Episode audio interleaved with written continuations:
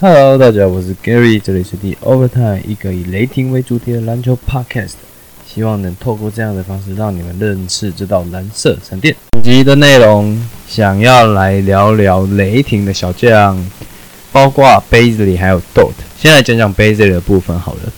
复赛后的前两场面对爵士跟金块看下来，Bazley 有被球队赋予更多的那种责任的感觉。基本上就是跟盖纳里一人一半的那种上场时间。那上一场面对爵士的时候，全场替补上场最久，二十九分钟，比先发的 Gallo 上场的十九分钟还要多。这是雷霆这位备受瞩目的新秀贝斯里本季上场的时间第四多的比赛。那前三场都拿下了胜利，第四场同样也获胜。那谈到进攻定位的话，他比较像是在底线或者是四十五度角这种等球、等待空切的球员。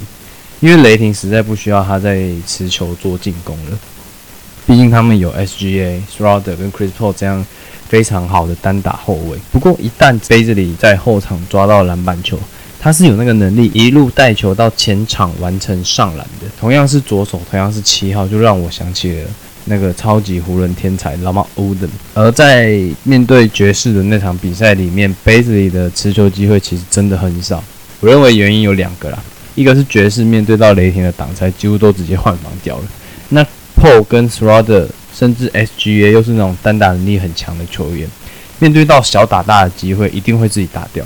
第二是 Bazley 自己抢篮板的欲望其实不高，而且他有种是在让篮板给 Adams 或者是 No 有这种感觉，所以你想要看到 COST to COST 这种画面非常的少。然后再来就是面对金块比赛，Bazley 其实拿到球。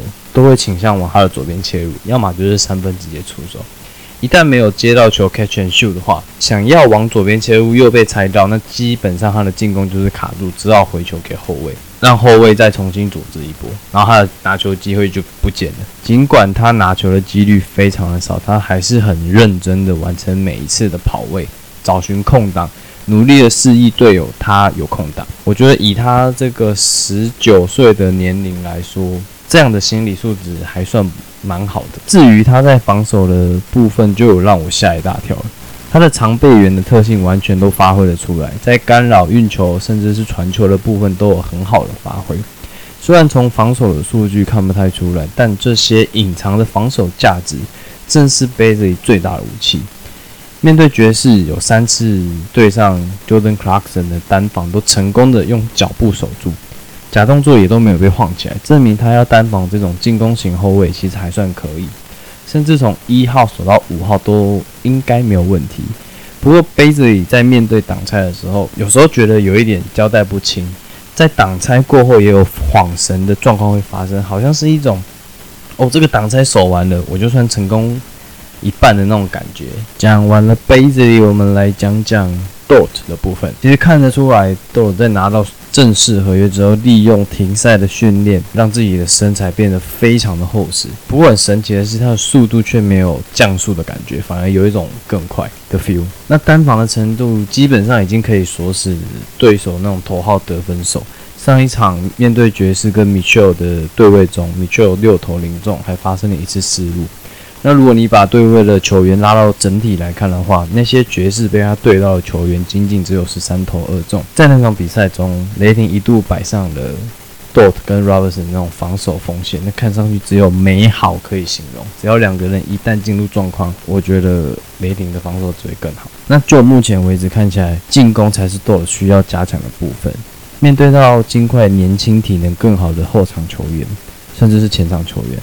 Dot 在进攻其实遇到不少的麻烦，不仅仅是在切入的时候，只要被踩死的位置就没有用武之地。再来是三分球，如果他一旦被对到，他六尺三寸的身高基本上就是劣势了。那个命中率真的是有够堪忧，赛季到现在大概也才两成多吧。他跟那种很快速的三 D 不太一样，他在投篮有一种蹲下来机械的感觉。